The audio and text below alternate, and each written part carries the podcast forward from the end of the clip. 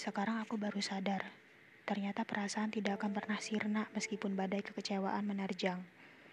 Hanya ucapan yang mampu mengelabui seluruh ungkapan hati.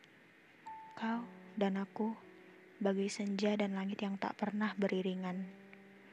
Saat senja aku duduk termenung, membayangkan seandainya aku menjadi bumi dan kau atmosfernya. Pastinya kita akan selalu bersama dan saling menjaga. Kamu melindungiku dari kesepian, dan aku yang selalu berada pada pusat perhatianmu.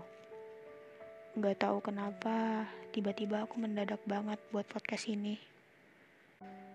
Sebenarnya setiap detik pun aku merindukanmu. Mungkin kali ini rasa rindu itu tidak dapat terbendung lagi.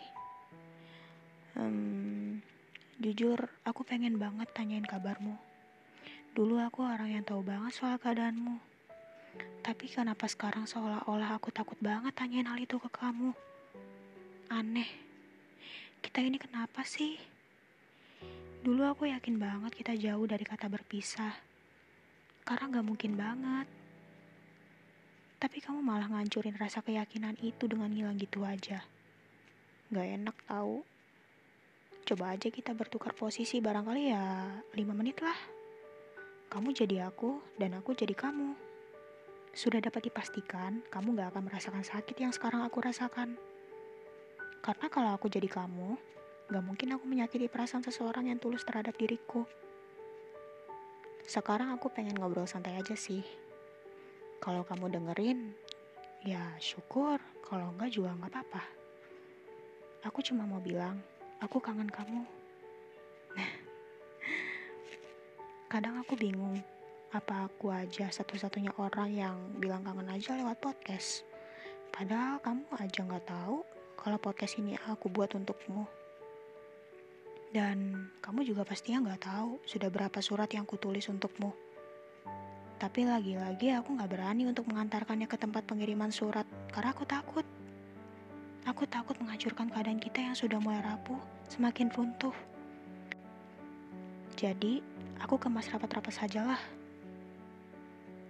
Aku kangen dengar suaramu lewat telepon. Dulu kalau aku gak bisa tidur tinggal telepon kamu aja. Terus aku bilang, gak bisa tidur nih. Terus kamu temenin aku begadang deh. Walaupun pada akhirnya ya kamu tidur duluan sih. Kamu ingat gak kalau aku pernah nyanyiin kamu sebuah lagu? Judulnya, You Are Still The One.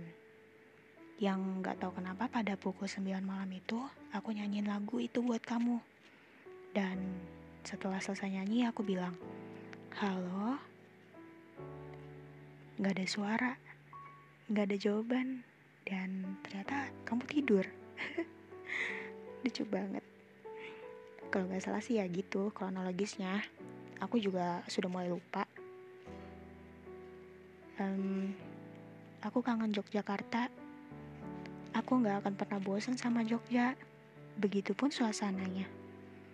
Dari sekian kota, bagiku Jogja terbaik. Kamu tahu gak kenapa Jogja berada pada tempat yang spesial di hatiku? Ya, karena ada kamu di sana. Jawaban yang sangat singkat, padat, dan jelas.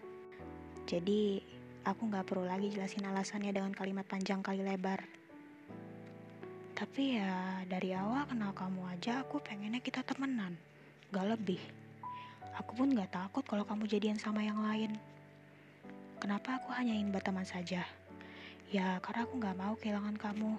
Jadi aku pikir mungkin suatu saat nanti semesta yang akan bertindak.